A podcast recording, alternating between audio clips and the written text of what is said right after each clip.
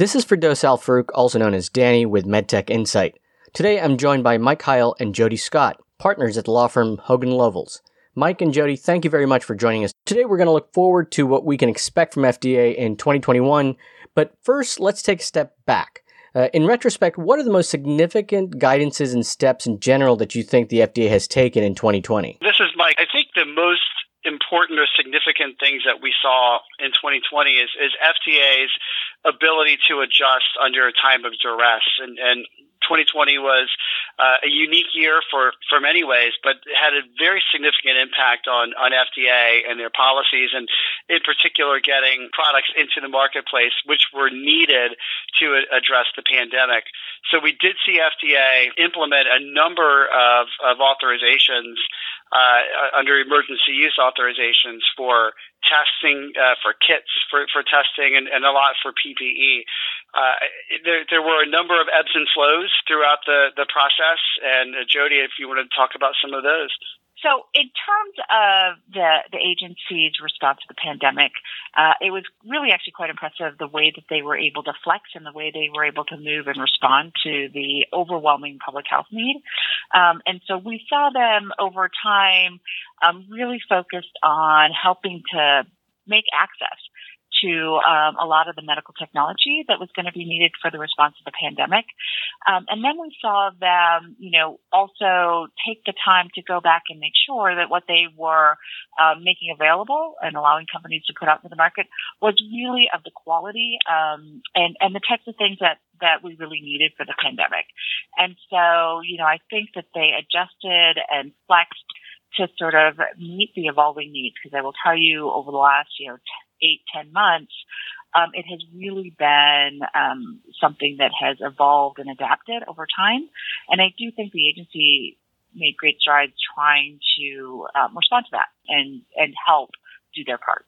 Well, it's an interesting thing that you bring up. Uh, you know, the FDA did uh, put out a lot of emergency guidances really, really quickly. They did respond very fast you know, with even the same um, level of personnel. What does that mean for the future? Are you guys going to expect the FDA to keep going like that? Because I think uh, uh, Dr. Hahn himself has said, you know, we just can't do that. We can't keep going this way.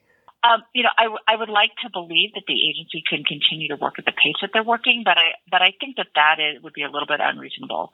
You know, we have seen the staff at FDA uh, really step up to respond to the pandemic and, and get the work done as quickly and as efficiently as they possibly can. You know, it is um, become regular for us to receive emails from them in the middle of the night about different applications. And so I, I don't know that they can sustain that. What I would like to see is um, them get the funding to be able to increase their personnel to be able to continue to do the, do the work that they need to do for the pandemic, but also, you know, the rest of their job, you know, their typical day job, which is um, you know, reviewing applications, helping companies figure out how to get to market, uh, ensuring post-market compliance. Um, so I think, you know, we will hopefully get through the pandemic and we will get back to that kind of work. But I, I find it hard to imagine how they can continue to sustain the levels of work that they're currently um, really committed to trying to do.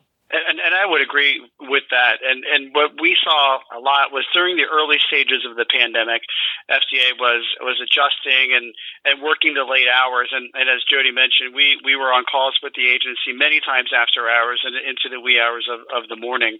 Uh, so it was it was quite impressive that the commitment that that they had with the limited resources that they had even entering into to the pandemic. So we would we would hope that they, they would be able to continue to, to shift resources around kind of the way that they did to adjust to the need.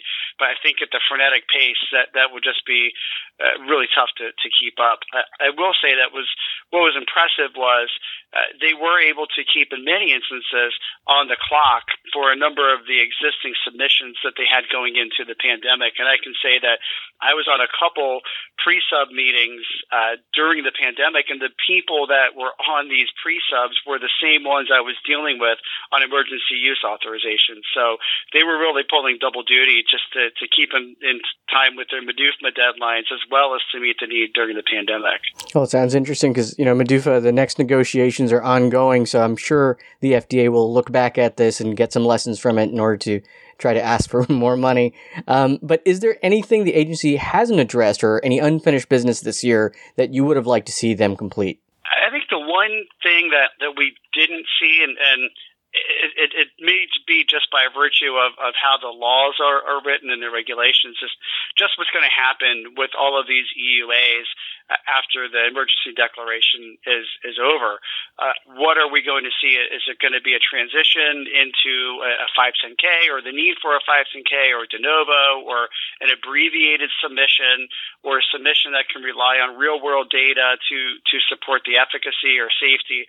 So that would just be one one open ended item, and it's, it's not a criticism by by any stretch. I think that what we've seen the agency do is is very impressive and and meet the meet the public need. I think the big unanswered question right now is what do we do with all of these things that are on the market? Right, and and I think from an industry standpoint, it's, it's a business question, which is, you know, we've we've provided all of this equipment.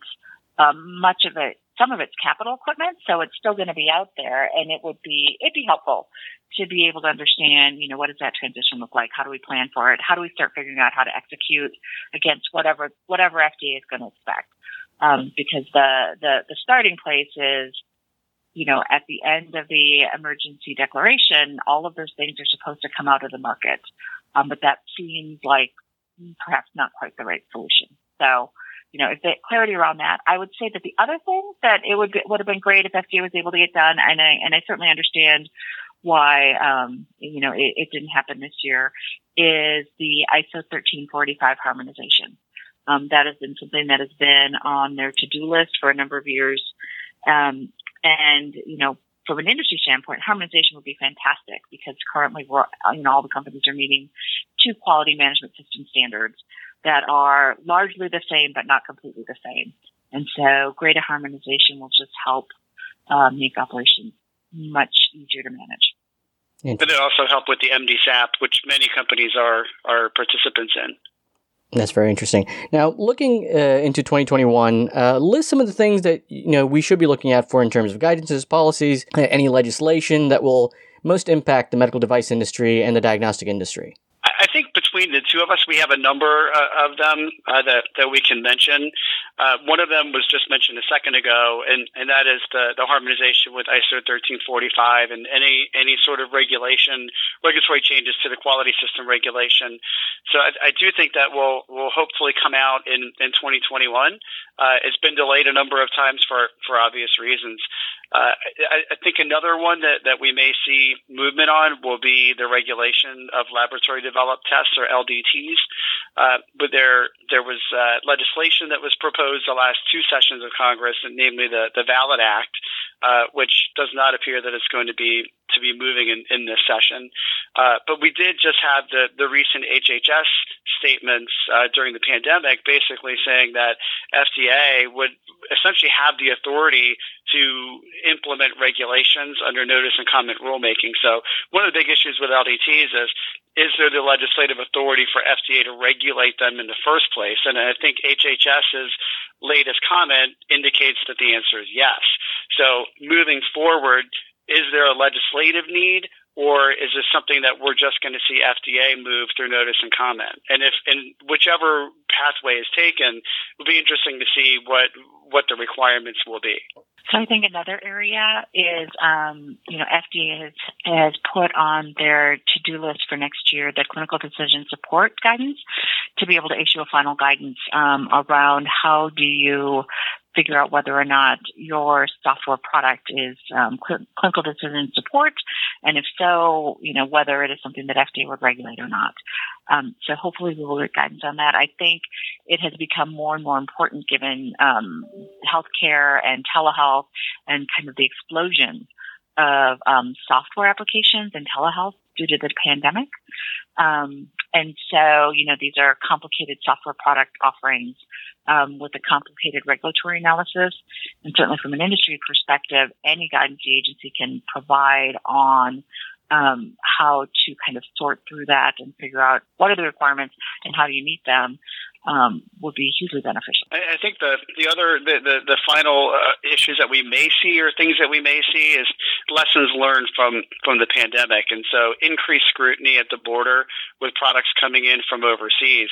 Uh, we did see a lot of counterfeit products coming through th- this year, and, and I think the additional scrutiny that's being placed both by FDA and by Customs and Border Protection, I think it might be something that we'll continue to see, particularly with a lot of new market entrants uh, because of the pandemic. And this, this is the final area, and this may not be something that's an FDA policy, but but perhaps implementation of, of something broader. And that is, we did see uh, this administration with an executive order for a, a Buy American uh, executive order, and, and we saw uh, similar uh, policies that, that were being considered by uh, an incoming administration, at least uh, at the election level uh, with the Biden administration. So it, it's unclear what it will be or what form it will be, but it, all signs indicate that there will be some sort of a Buy American proclamation, executive order, or revision of the existing executive order uh, under the next administration. And I think that'll be really interesting in that you know FDA has sort of doesn't hasn't dictated you know where companies um, procure their goods and supplies. And they've been relatively hands off, um, focusing more on process. Um, but we may see there be some guidance or maybe some additional parameters or thoughts around how to how should companies be managing their supply chains and where they get their goods, and also where do they produce them. And reporting if you have supply chain issues.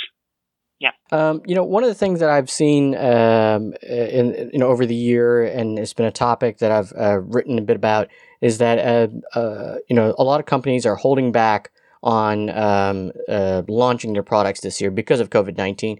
How do you think that will affect uh, the next year? Do you do you think a lot of products will suddenly you know uh, come out next year that were being held off this year? Do you think some products may not, never see the light because of COVID nineteen? What are your thoughts on that? You know, I think it's possible that there will unfortunately be some some products that won't make it to market because the companies aren't able to basically sustain until we come out of COVID, you know, the pandemic. And and that's really just a function of time and always a challenge with sort of smaller companies and new technologies.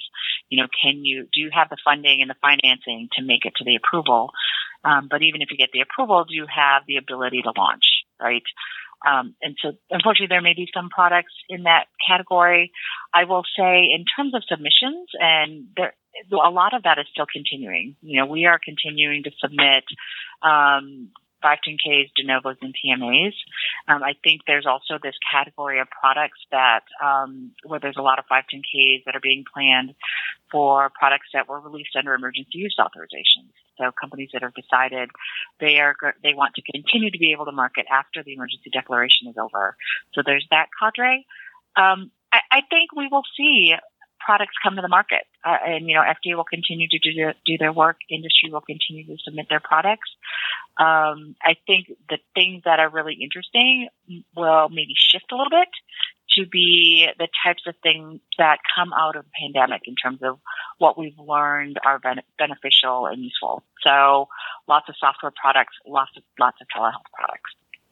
I, I agree with that, and I think one added wrinkle to it as well is what's going to be the fallout of, of the year delay of implementation of the MDR uh, in Europe? Because I, I think a lot of people were, were of the, the belief that once those requirements go in place, people are going to, new companies or new market entrants are going to start in the U.S uh, and, and then move over to Europe rather than the way that has been the opposite of the, the, the last several years. So uh, I think that'll be an interesting aspect as well. But I, I do agree with Jodi that um, there have been a number of companies that have either stopped uh, clinical trials uh, because it, it was difficult to get subjects to go into a hospital because of COVID restrictions, or uh, a lot of the products that, that really involve more voluntary procedures as opposed to medical uh, or emergency procedures. So I think a lot we'll see some of those coming through, or some clinical trials wrapping up or resuming again, uh, so that they get the data for submissions uh, to go through. So I think um, what we were talking about before is can FDA keep up this pace? Uh, they they may have no choice if, if they get inundated with a lot of new uh, new product applications and submissions. I think you kind of touched on this a little bit, but what sectors of the medtech industry do you think are going to be the most uh, interesting to watch uh, in this coming year? Oh, software um, and artificial intelligence. I mean, I will tell you that. Um, you know, AI is such an interesting ability because we now have sort of the computing capability and, and available data sets to be able to do analytics on them. And so I think uh, software as medical devices, where it is just software applications that have um, AI to create algorithms, but even potentially active AI in those products. Um, you know, both because they're really interesting from an impact on healthcare, but also because they're really cool. And I would say not a particular sector, but maybe something that's more uh, something just to, to watch, which may cut across a lot of sectors, but could impact the new market entrants, number one, or folks that have never been inspected. But uh, Jodi and I both uh, agree that that there is likely going to be an uptick of enforcement and, and inspections, and and I think that uh, with with uh, the travel bans that have been put in place at the FDA and, and the number of inspections, which have really significantly decreased, not just during the, the, the, pandemic, but even before the pandemic, the, the number of enforcement actions had, had gone down. So it'll be interesting to see if if there is an uptick. We expect there to be one, an uptick of inspections uh, resuming and and enforcement actions, perhaps warning letters. Uh, what's going to be interesting to see is how those are done. And I think that FDA and industry and all of us have really learned that we can function remotely. We can function doing things over Zoom, over Teams, over different media. Um, so are they going to continue to, to do that and uh, to do inspections remotely, or do they want to be on site and uh, amidst this whole uh, uptick? So again, not a particular sector, but I think something that's that will be more cross-cutting. To add to that, I think it'll be interesting to see how the agency tackles it because there is this sort of pent up bottleneck in terms of actually doing inspections. So I would imagine when they start, they're going to start with some sort of strategic plan um, and sort of what types of facilities, what types of inspections will they prioritize over others. And you know, one of the topics that a big topic that I was covering uh, this year was ethylene oxide and uh, you know, u- using ethylene oxide to clean medical devices. That issue kind of fizzled away with the pandemic. Do you think that'll resurface in 2021? And uh, you know, will there be a resolution to that issue? It's unclear whether it will or not, and and it was really a lot of that was driven by by state environmental issues. Uh, and obviously, because of the pandemic, there was a need for sterile products, and, and, it, and it did somewhat fizzle away. It's unclear whether whether that will pick back up again or or not. I, I wish I, I, wish I knew. It's understandable. Um, you know, law firms like yours have also been impacted by the pandemic. Uh, tell us about how you guys have fared during this crisis. Have you had to reduce staff, change work culture? Are you seeing a change in the kind of business that you're getting? Uh, and finally, what does that mean for your uh, next year? So we've actually done pretty really well, um, kind of despite what everybody else is seeing with respect to the pandemic. I, and I think that is in large part um, kind of attributed to, to, the way that we're organized as a firm and the heavy focus we have on healthcare and life sciences. So, you know, since March, we have been doing um, a huge amount of work related to PPE and emergency use authorizations through FDA, um, and helping manufacturers figure out uh, uh, how to keep their staff um, in the workplace safely. So kind of all up and down all of these health issues, we've been helping um, companies kind of navigate them and figure them out. So that has been an area that we've spent a lot of time and has really um, helped our firm continue to be busy through the pandemic? We've we've always been innovative in, in how we work, and we've always had remote uh, work and, and telework ha- has been part of our of our culture. It's been part part of what we've been doing for for quite some time. So shifting everything to uh, working from home really was it was a seamless transition. No no real hiccups uh, on uh, on the IT or, or anything, and, and everybody really adjusted and acclimated uh, quite quite nicely. And, and I can say the same in, in dealing with clients and, and dealing with the agency. I think everybody really did a did a good job and and and learned uh, to adjust and, and just get used to the normal normal things of dogs barking and kids crying or whatever in the background of a conference call. Uh, and it, it, it wasn't a, a, a, faux pas. It was just, just the norm. And I think that, uh, that really kind of, I, I, thought it was nice. I thought it, it, it, it helped and, and, uh, we'd always, we'd been doing this for, for quite some time. And I think as a firm, we, we operate globally. So we're very used to doing conference calls, um, around the world in different time zones. And I think actually the, the upside is now instead of just a conference call, we're able to do, um, you know, Zoom calls or video calls. So we do get the, the unexpected pleasure of actually seeing our clients' faces and not just seeing their, that is their voices. Absolutely, yeah. that is true. Well, uh, is it, it keeps you on your toes. well, I, I, hope you've got your uh, your uh, bookshelf game strong um, you know, in the background when you're doing your Zoom calls. Is there anything that I haven't touched on that you think is worth mentioning? I, I think you covered you, you covered everything. It, it, it's going to be interesting to see how how 2021 shakes out. You know, now now that we have uh, two vaccines that have that have been authorized, and uh, when we can really get get things back to normal, I think uh, but but what normal is, I think, is what is what we're going to learn. Uh, I think people are referring to it as as a new normal, and what that new normal is, and whether we're going to continue to do flexible working and uh, remote working and and things like that. But you know, we've made it work under duress. I think we can make it work under the normal course. Well, any any last words from you, Jodi? Sure. Um, I would add that you know this this pandemic, you know, you wouldn't wish it on anyone, but one of the positives that we've seen, um, and Mike and I've chatted about this before, is that there have been no shortage of companies who have been willing to step up and say, "I think I can contribute." you know, I need help figuring out how I do that, you know, because there's a lot of rules and regulations. But, um, you know, people who are not typically players in the medical device space, people who have a particular skill set that they feel like if they partner with someone, that they can just contribute product to help, um, you know, bring more supplies to healthcare providers.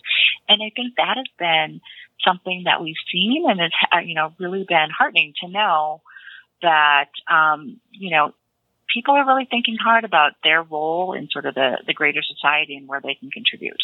And we have seen that in spades. The innovative uh, nature of, of the medtech industry really, really uh, showed during the pandemic. Yeah. Well, so I'm, I'm personally I'm proud to be affiliated with them. So absolutely, that has been a blessing. Well, thank you so much, Mike and Jodi, for taking the time to speak with us. Uh, and as the year goes through, we will stay in touch and see how things pan out uh, if they go the way that you think they will. Thank you so much. Great. Thank you. Thank you.